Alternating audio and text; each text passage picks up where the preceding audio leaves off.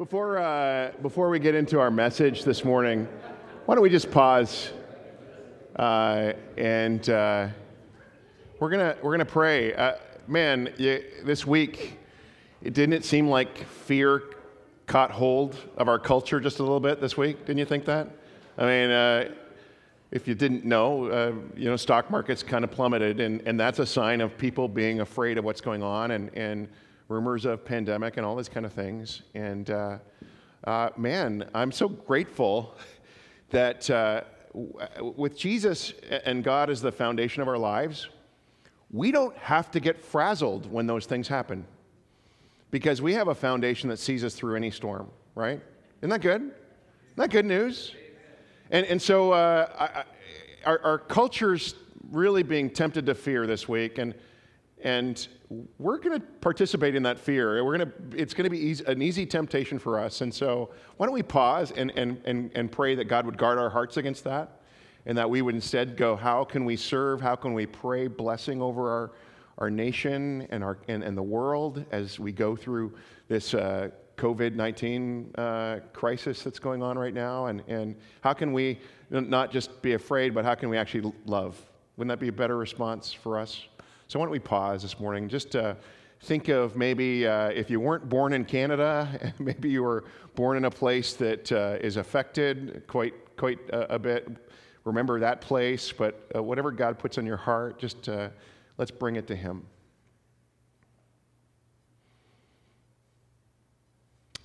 Reminded this morning, Lord, that more than any other command you gave your people, you said, Do not be afraid. And so, Lord, we want to this morning not be afraid. And we look to you and we say, say again, no matter what we're going through, the good or the bad, uh, challenges in our own personal lives or what we're going through as a, a, a city and as a country, uh, we want to look to you and say, You're enough for us, God. And you're faithful and you're good. And this morning, we, we put our trust in you to, to care for us every day of our lives, Lord, in sickness and in health, for better, for worse. Lord, you're with us. You've pledged yourself to us, God. Um, help us, Lord, trust you. Help us to, to not lose heart. And as we see uh, the, the kind of chaos that this virus has brought on our, on our world, uh, we look at you as our sure thing and we hold fast to you. Lord, we do pray for the many, many, many who are impacted by this. We think of our friends, our family. We think of nations. Uh, we again would lift up the nation of China, especially, uh, but other countries of the world, Iran and, and now Italy and others, Lord, where this virus has been spreading. We pray, Lord, for your protection and your healing and your restoration, God. Uh, Lord, would you send aid? Would you send help? I pray you'd, uh, uh, Lord, we, would even boldly say, would you use this season of uncertainty to to draw people to you. Lord, use what the enemy has meant for evil and, and turn it for great good, we pray. We'd love to see that happen, God. And uh, use us, Lord. I pray uh, again that we might be agents of your love uh, in our families, in our neighborhood, in our city, and, and in the world, Lord. May we be messengers of hope, we ask. We pray all these things together. We also just uh, ask that you would speak to us during this time, Lord, as we consider your word. Would you uh, open our eyes and uh, make real to us your truth? We pray these things in Jesus' name. And all God's people said, Amen. Amen. It's good to pray, always good to pray. Well, we've been in this uh, series that we've called Unhurried, where we've been thinking about ruthlessly eliminating hurry from our lives. Uh, Dallas Willard said that uh, hurry is the great enemy of spiritual life in our day. And he's got a point. We're living in a distracted day where we got stuff coming at us all the time. Our, our work is, is full on, our pace, and all these things rob us of so much. They rob us of our primarily capacity to be present, present to God, present to one another, and even present to ourselves. And so we've been looking at spiritual practices and disciplines that are going to help us in our war against hurry. And the discipline we're going to look at today is especially relevant to us in our culture for one main reason. most of us are rich. it's because we're rich. Uh, you know, at least in world standards, uh, we are some of the richest people on the planet, on, on the globe. If your family makes more than $25,000 a year, you're in the top 10% highest paid people on the planet. And it doesn't take much more than that to get you in the top 1% of earners on the planet. The Apostle Paul quite famously said in, in 1 Timothy, he said, For the love of money is a root of all kinds of evil. And you could make the argument that the love of money is actually the root of all kinds of hurry, right?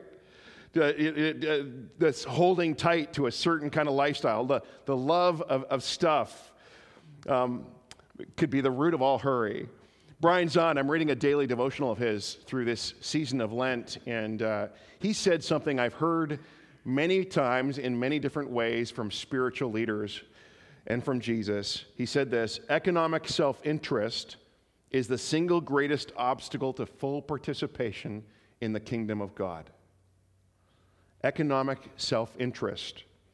It's the kind of thing that Jesus warned us about. Uh, we read these words of Jesus in Luke chapter 12, where he says, Watch out. He says, Be on your guard, he says, against all kinds of greed.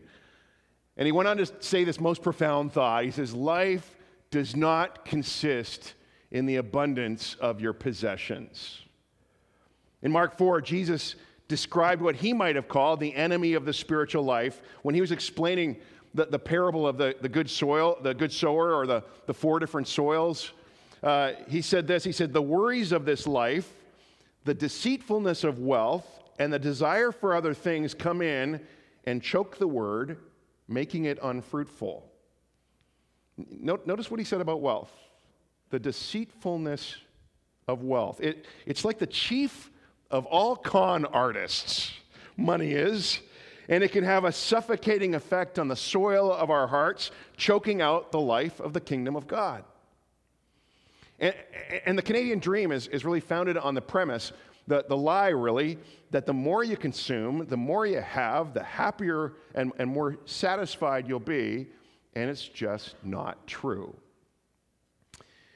Um, now, I consider myself to be an aspiring minimalist. Um, my wife would say I'm a non practicing minimalist. Nevertheless, uh, listen to some of the astounding stats I have come across in recent weeks to do with Canadians and the abundance of our stuff. Check this out. Um, apparently, there are 300,000 items in the average Canadian home. I, I know some of you are going to just start doing a mental count. Okay, I've got all those the package of screws. That's like you know no, that, don't don't don't go there. You don't want to know how many things you actually have. Um, one out of every 10 Canadians uh, rents off-site, store, off-site storage. Apparently, there's two feet of square foot storage for every, every Canadian man, woman, and child. We have so much stuff that we just have nowhere to put it. It's a huge growth industry, by the way. Um, 25% of people with two car garages don't have room to park cars inside their garages. I resemble that remark. Uh, British research found that the average 10 year old child owns 238 toys, but get this, they play with 12 at most. They, they own 238, they're playing with just a fraction of that. 3.1% of the world's children live in North America, but they own 40% of the toys consumed annually, globally, I should say. The ca- average Canadian woman owns 30 outfits, one for every day of the month. In 1930, that was just nine. Uh, shoes, uh, they found that is uncountable.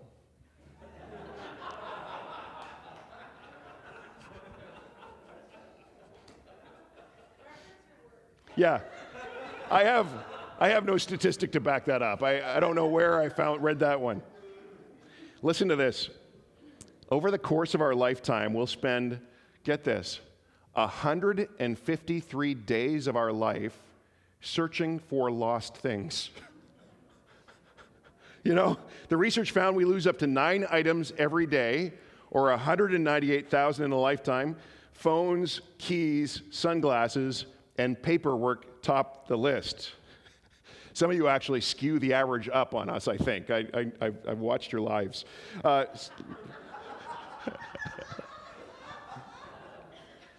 finally, sorry, I didn't mean to insult most of you there, but um, it's a gift I have. Finally, in Canada and the US, $1.2 trillion are spent every year on items we don't need. That's 1,200 billion. Isn't that crazy? Folks, this is just the air we breathe. I mean, this is the culture we're in. We're, we're speaking of ruthlessly eliminating hurry, we are trained ruthlessly from the time we come out of our mama's womb to become consumers and, and accumulators. We're, we're fed the lie at every turn that our lives actually do consist in the abundance of our possessions.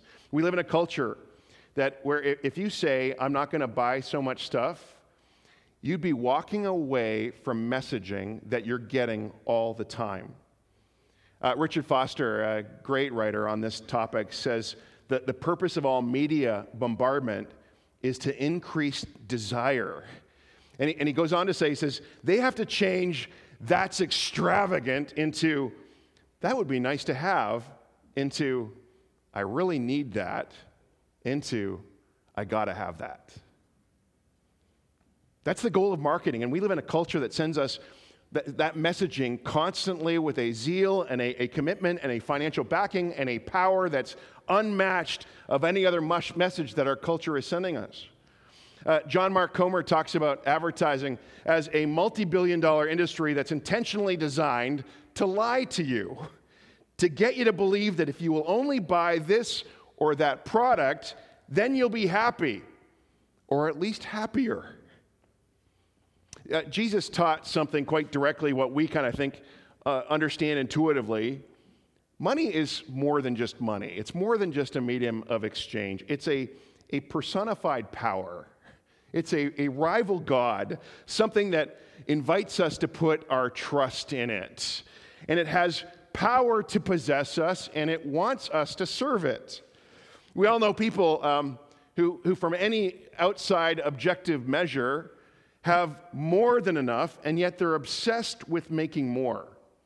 Um, Michael Jackson, uh, even though his 1982 album Thriller was the highest selling album of all time at 100 million copies, he was interviewed by a reporter about how discontent he was with that breathtaking number of sales, and he told, told this reporter his ambition was that his next album would sell twice as many copies.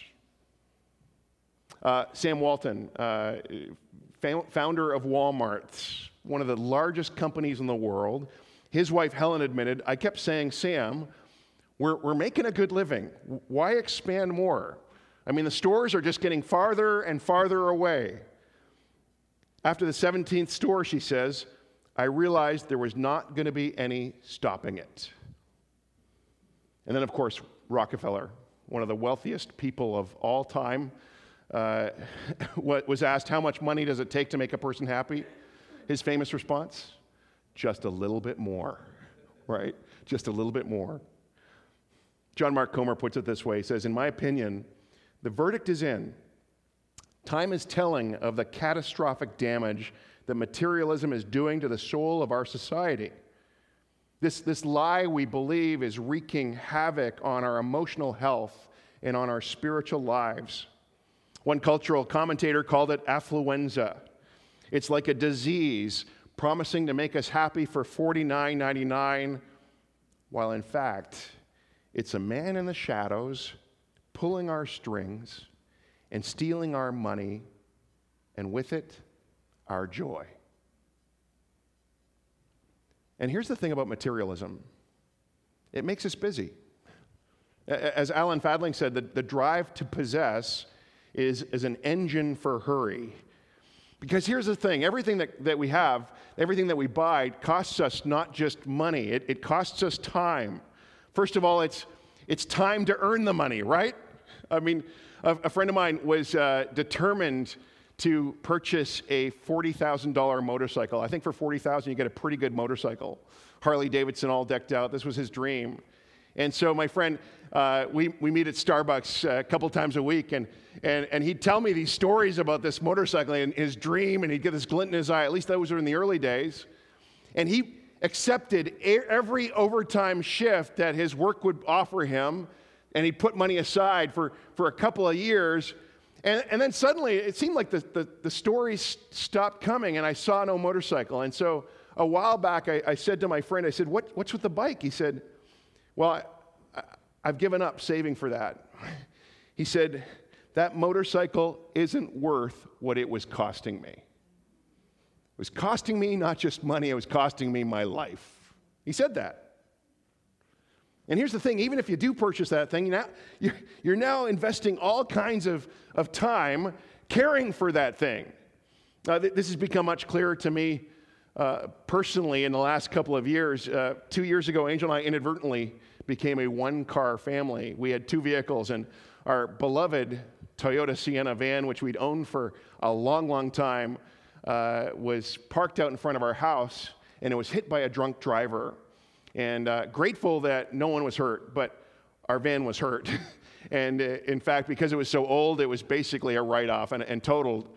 So, next thing you know, Angel and I are car shopping. We're looking for a replacement vehicle. And as we're doing that search, it's kind of like a question dawned on us during those days could we live with just one vehicle?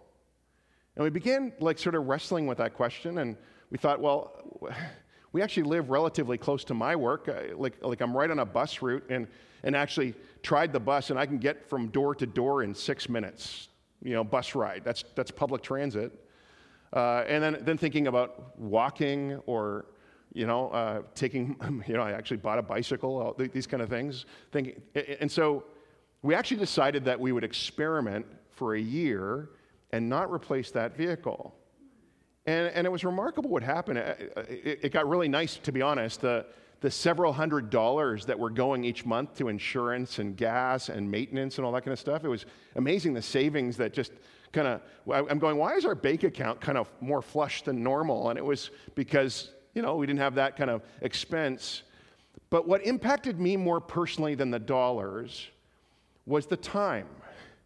And I began to see how much time and emotional, even burden, that I carried because I was kind of the, the vehicle person in our family. I took care of our vehicles, I would gas them, I would maintain them, and I realized how much time I was spending caring for this second vehicle. And, and to be honest, I don't think we'll ever go back.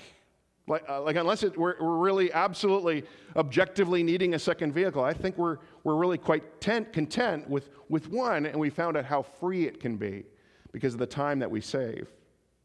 You know, we fill our lives with things that are meant to bring joy, but so often it becomes a distraction to us. And Jesus knows this, and I think that's maybe why he spent probably 25% of his teaching referenced money and possessions. He was addressing this again and again. Why? He knows its power in our lives. You find this in his Sermon on the Mount in Matthew 6. If you have a Bible, you can turn there and follow along. But he says, quite famously in verse 19, do not store up for yourself treasures on earth where moths and vermin destroy and where thieves break in and steal. But he says, store up for yourselves treasures in heaven where moths and vermin do not destroy and where thieves do not break in and steal. He says, For where your treasure is, there will your heart be also. And, and he goes on in the next section to talk about the darkening or blinding power of greed. And, and, and, you know what, folks? That's one of the things about greed is you really don't know you're greedy. We're blind to it. We, we, we really don't know when we have that, Uh, the, the kind of talons it has into our hearts and our minds and our souls. And then in the verse 24, Jesus goes on to speak of the idolatry of money. He says, No one can serve two masters. Either you'll, you'll hate the one and, and love the other, or you'll be devoted to the one and despise the other. He says quite profoundly, you cannot serve both God and money. For Jesus, it's a non option. You, you, can't serve God and the system. You, you simply can't live the freedom way of Jesus and, and get sucked into the overconsumption that's, that's just normal in our society. The two are, are mutually exclusive. You have to choose. And, and then listen to what Jesus immediately says in verse 25. He says, Therefore I tell you, he says, do not worry about your life.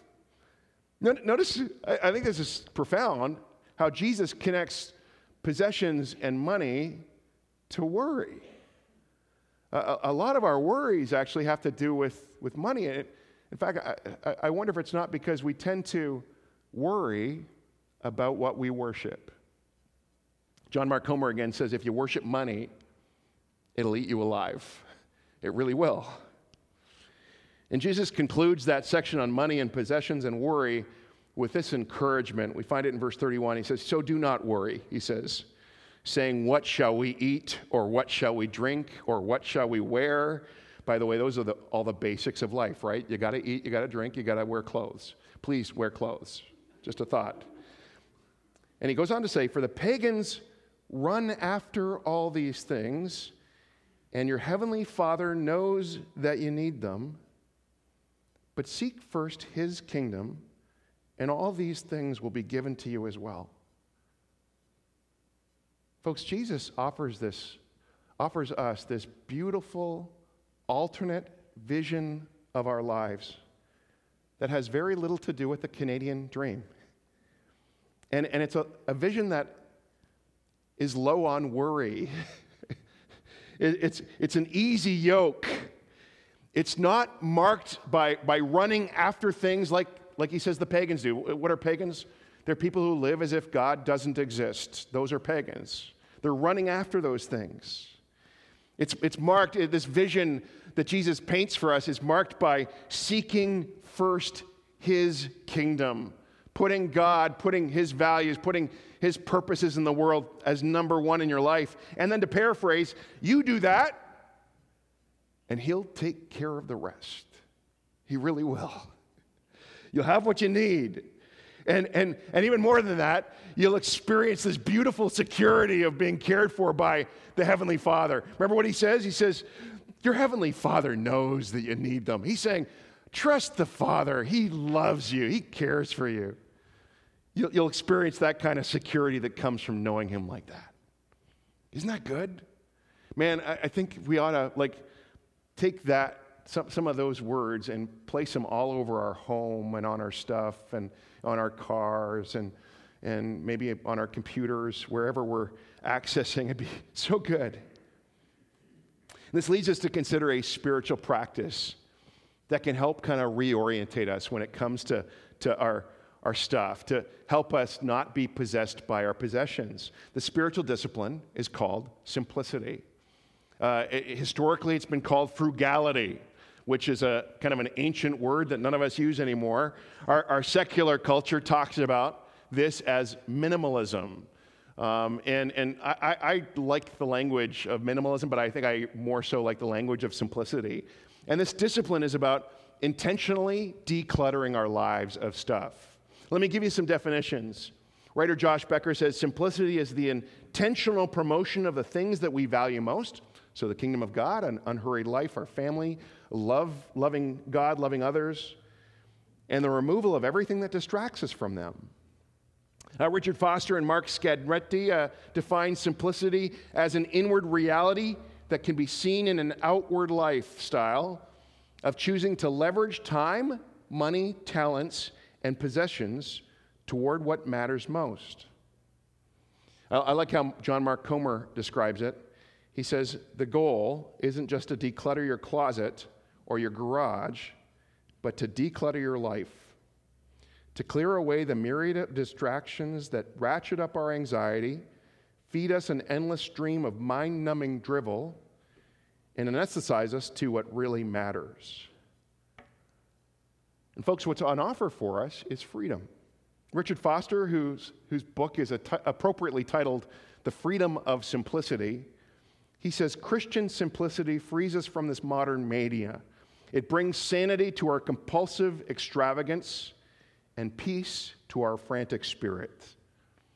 I, I, know many who can testify to the power of this discipline who've, who've actually tried Jesus in this practice and found it to be really, really good. One example I, I read a blogger this week who, who, can, who testified to the journey of how uh, simplicity helped them find focus in their lives. She says this She says, The older I get, the more impatient I become with my own clutter.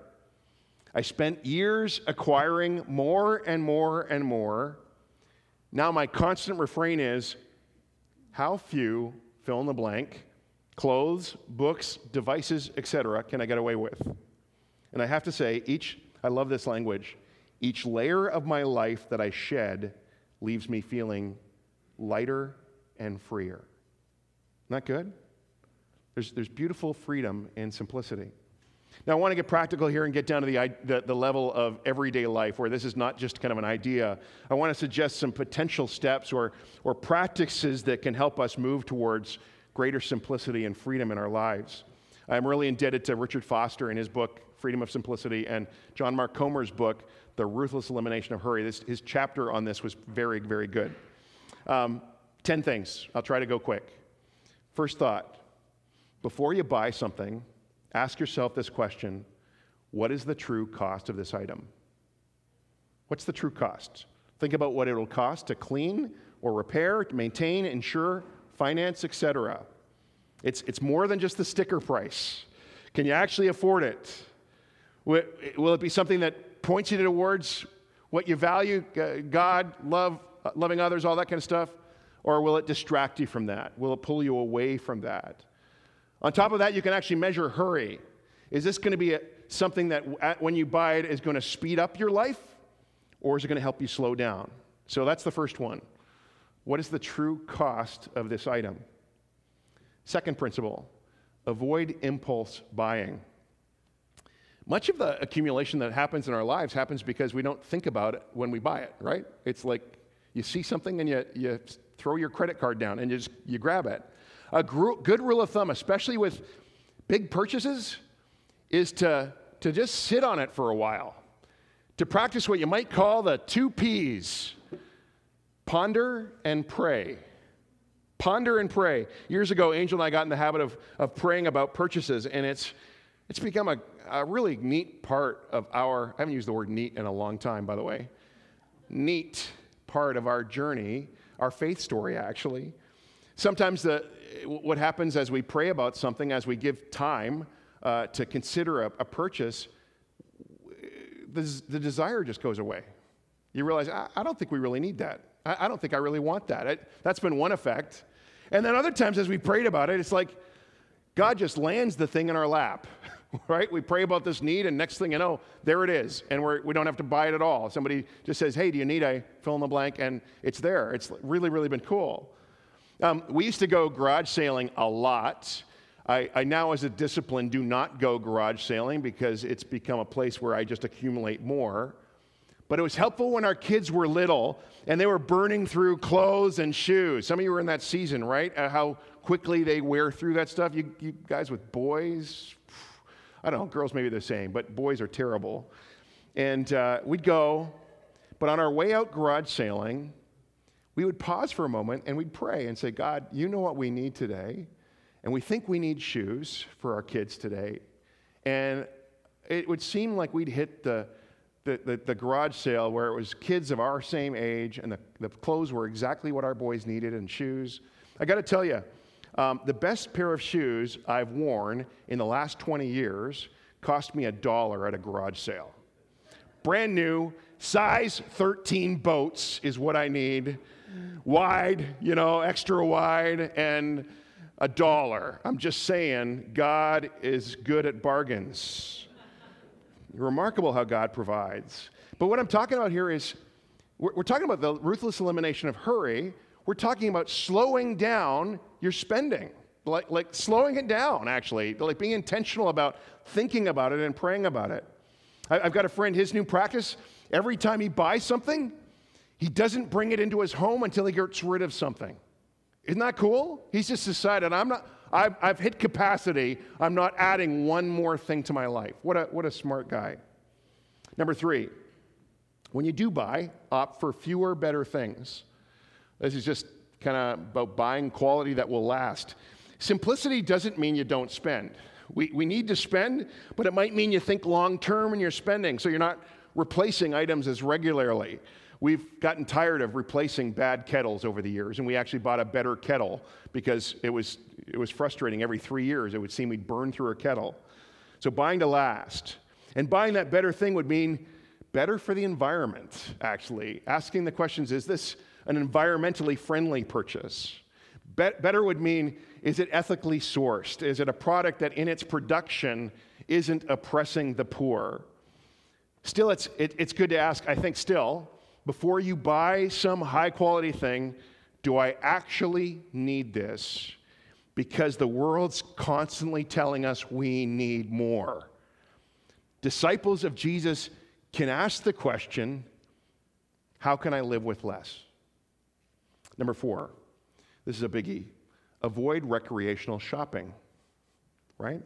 You know, shopping is listed as the number one recreational activity of Canadians. I know, rough, right? It, it's it's kind of tough for us to love simpler and to, to, to reduce our spending if we're just kind of shoving it in our face all the time. A friend of mine, uh, we're talking about the ease of purchasing through Amazon and how Amazon is just in your face all the time. And, and, and, and so it, it might mean, if we're going to be simple about this, is, is actually, you know, removing that shopping app from your phone. It, it, it might mean actually changing the privacy settings on your computer so it can't actually personalize its ads towards you, which is annoying because you have one weak thought and that thought follows you for weeks as they try to sell you that product, right? Wear you down, right? So, so uh, avoid recreational shopping. Number five, consider a shopping fast. If you kind of know that you have addictive shopping habits, consider not shopping for a season. Uh, a good friend of mine, uh, Sundar Krishnan, um, years ago uh, described how God led him to try this over Lent, actually, where he was not going to buy anything but food and gas and, and pay the bills for the season of Lent. So not even he wouldn't even go to Starbucks and buy a cup of coffee. That's radical. I don't know. Um, those are fighting words. Um, but he would not buy a newspaper, he, anything personal for himself, not a new shirt, nothing. And, and he did that for six weeks, and he found it to be so rewarding that the next year he decided to do it for a year. And he said, he just said how freeing it was, how liberating it was. And so I, I, years ago, probably about a decade ago, I decided to do this for Lent. And uh, guys, you wouldn't believe the kind of things. A, it was so hard and it was so great. It was so hard, and, and, it began to show me things in my heart that um, you've heard of emotional eating. Any of you ever emotionally spend? Right? Like, like you're, trying to meet some need in your heart, and so you're, you're or you're feeling uh, bored or uh, upset about life, and, and so shopping actually meets that need, right? Any, anybody there? Am, am I the only one? I think probably uh, there's, we could have a support group on this one. And so um, I also found God loves to provide. And, and in those seasons where I've done a, a spending fasts, I found things again, God seems to have provided for us in remarkable ways. Number six, share. You learned this in kindergarten. Share. Uh, this is just the idea that uh, we can share our belongings and it can be so very good. Um, it's actually gotten, it, it's opened doors of friendship for me and relationship. I, I intentionally uh, go over to my neighbors and meet my neighbors just because I want to meet my neighbors, but I found the greatest door opener is when you go with a need. And so if I need a tool, my lawnmower broke down, and, and uh, I went over to my neighbor said, Listen, is there any chance I could borrow your lawnmower? And that has opened up a friendship with my, my neighbor now, and uh, it's been a great thing as we've shared. And he said basically to me, he said, Listen, you ever need anything, come on over. I've got this. Don't buy this tool. You can do that. Uh, my, my group of Starbucks friends, we've, we actually sort of cooperatively own a gas power washer that we, we've said, hey, hey, nobody buy one. We're going to sort of collectively share this. And, and what a gift that, that none of us need, only one of us, one of us who's got a bigger place stores it. Uh, and it's been a real gift to have that. Um, so I, I, like that. I like this whole idea of holding things in common together, as especially the, the people of God. A small group can think about this. I, I like John Mark Comer quotes an early church father as saying, We hold everything in common except our wives. Uh, Richard Foster, famous line. I love this line. Uh, changed my life. He said, You don't have to own it to enjoy it. You don't have to own it to enjoy it. Which means, um, folks, there's a lot of wonderful free things. Like go outside. You don't have to pay to walk out your door. We live in some of the most beautiful place in the world, and getting into creation and, and those kind of things. So good, right? Um, another word for you library. I, I, feel like Canadians are, I feel like we're rich when I go to the library and they just give you stuff to take home and you get to have it for a while, right? You don't have to own it to enjoy it. That's number seven. Number eight, get into the habit of giving things away. Um, common, common minimalist teaching is whatever you haven't used in, you, in a year, give that away, you know? And, and more than some minimalist advice, listen to the, the words of Jesus where he said, It's more blessed to give than receive. Haven't you found that? This is really the great paradox that it truly is better. We get more joy out of giving than we do purchasing, than spending. Years ago, I remember Angel and I were saving uh, money towards the linoleum in our ensuite bathroom. The linoleum was really worn and ugly, and uh, we'd saved about $500 towards fixing this, and we were about to kind of pull the trigger on it and getting it repaired. And, and then we heard about this need at this Christian ministry that we knew of. And, and so we actually wrestled with this. We, we're like, Lord, we'd like to meet this need. Like, we'd like to help out if we can. And how, could we help? Like, we want to send a financial gift. And the Lord brought that linoleum fund to mind. And uh, we decided not to do the upgrade in our bathroom, and we never did. We moved from that house. I'm grateful we didn't waste the money. But while we lived there, every time I then walked through that bathroom, it became a symbol to me. And it was like those words of Jesus do not store up for yourself treasures here on earth where, where linoleum rots and vermin steal and all that kind of whatever that, however it goes. But he became a symbol of that. And, and we felt like we were in storing up treasures in heaven by investing in a ministry that was, was seeking to change lives for, for the kingdom, for Jesus. So good. Uh, and so Ephesians 4.28 says, if you were a, th- this is the Apostle Paul saying, if you're a thief, he says, quit stealing. Instead, use your hands for hard, good hard work, and then give generously to others in need. One of the reasons you work, apparently, is so you won't steal. But another is so that you can give to people in need. Uh, nine, uh, just quick thing, thinking here use a budget. Spend, uh, again, this is a way of thinking about, pondering about your, your spending, is to actually come up with a spending plan. That would be number nine. Number 10, reject the fashion machine. A big thought here is wear out your clothes. Uh, John Mark Comer suggests that this is probably the number one place most of us can start uh, because many of us have way too many clothes. He got radical with this, and I, I want you to hear this. So listen to it, and we'll wrap up. He said, The first time I went through my closet, I decided to limit my wardrobe to six outfits, outfits per season, one for every day of the week, with Sunday as a choose your own adventure day. I love that. I literally had an outfit schedule on the inside of my closet door. He says, If you saw me on Monday, I was wearing my gray sweatshirt and black jeans. A year later, I did it again. On round two, I realized a different outfit every single day is a bit ridiculous. By then, I was also aware of the injustice of the fashion industry, which makes buying new clothes a total pain in the butt, uh, neck. He said neck, not butt. Sorry, my faux pas. Somebody's like, he said butt in church.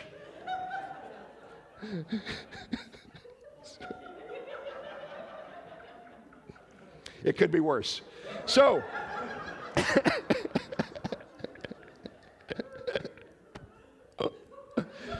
breathe, Durwin, breathe. He said, so I cut it in half and I went to, down to three outfits per season. Now I was wearing my gray sweatshirt on Monday, Wednesday, Friday. I love it. Recently, I went down to two for summer. I alternate, alternate every other day, and it feels great. I love each outfit. They're both ethically made and environmentally sourced. And for the first time I can ever remember, I have extra money in my clothing budget and no need to spend it or desire to. I feel free. I, I read those words of John Mark Comer this week, and I said, Well, that's radical. Who could ever do that?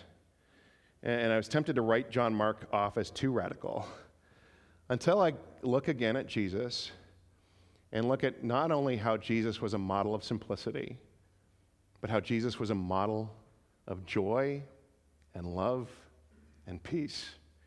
And I'm going, oh, man, do I want to hold on to my things so tightly that I miss out on Jesus' love, joy, and peace? Do I really want to hold on to my things that, that, that much that I would miss out on that, what's on offer to us? St. Francis of Assisi in the 12th century became known for walking away from the immense wealth of his family. Like he, he, he sold it all. And, and he went to serve God and his kingdom and lived this life of, of frugalness, of, of simplicity. It was said of, of St. Francis and his band of followers that they led a cheerful, happy revolt against the spirit of materialism. They, they, they saw uh, spreading Jesus' message of simplicity as one and the same of, with spreading his message of joy. We, you know, we often hear less is better, less but better. What if less is better? I think that's a message our culture desperately needs to hear. What, what do you think, folks? Isn't it time that we maybe participate in a revolution? who wants to be a, to lead a cheerful, happy revolt against the spirit of materialism. Who of you wants to be free?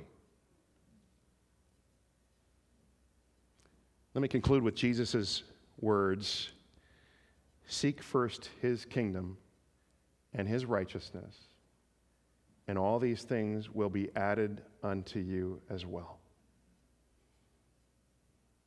That's the bullseye. That's what we're aiming for. It's not enough to just get simplicity in our lives. This is a tool to help us seek Jesus' kingdom first. Let's just uh, take a couple moments to pray. We're going to close off with that. If, if God has been speaking to you about the power of money and things in your life this morning, why not just take a, a, a minute to have a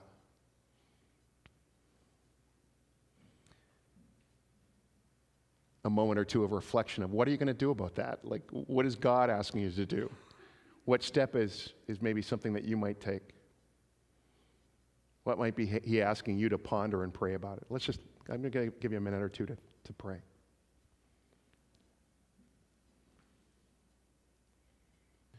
Lord, I think we needed to hear this message this morning. I know I did.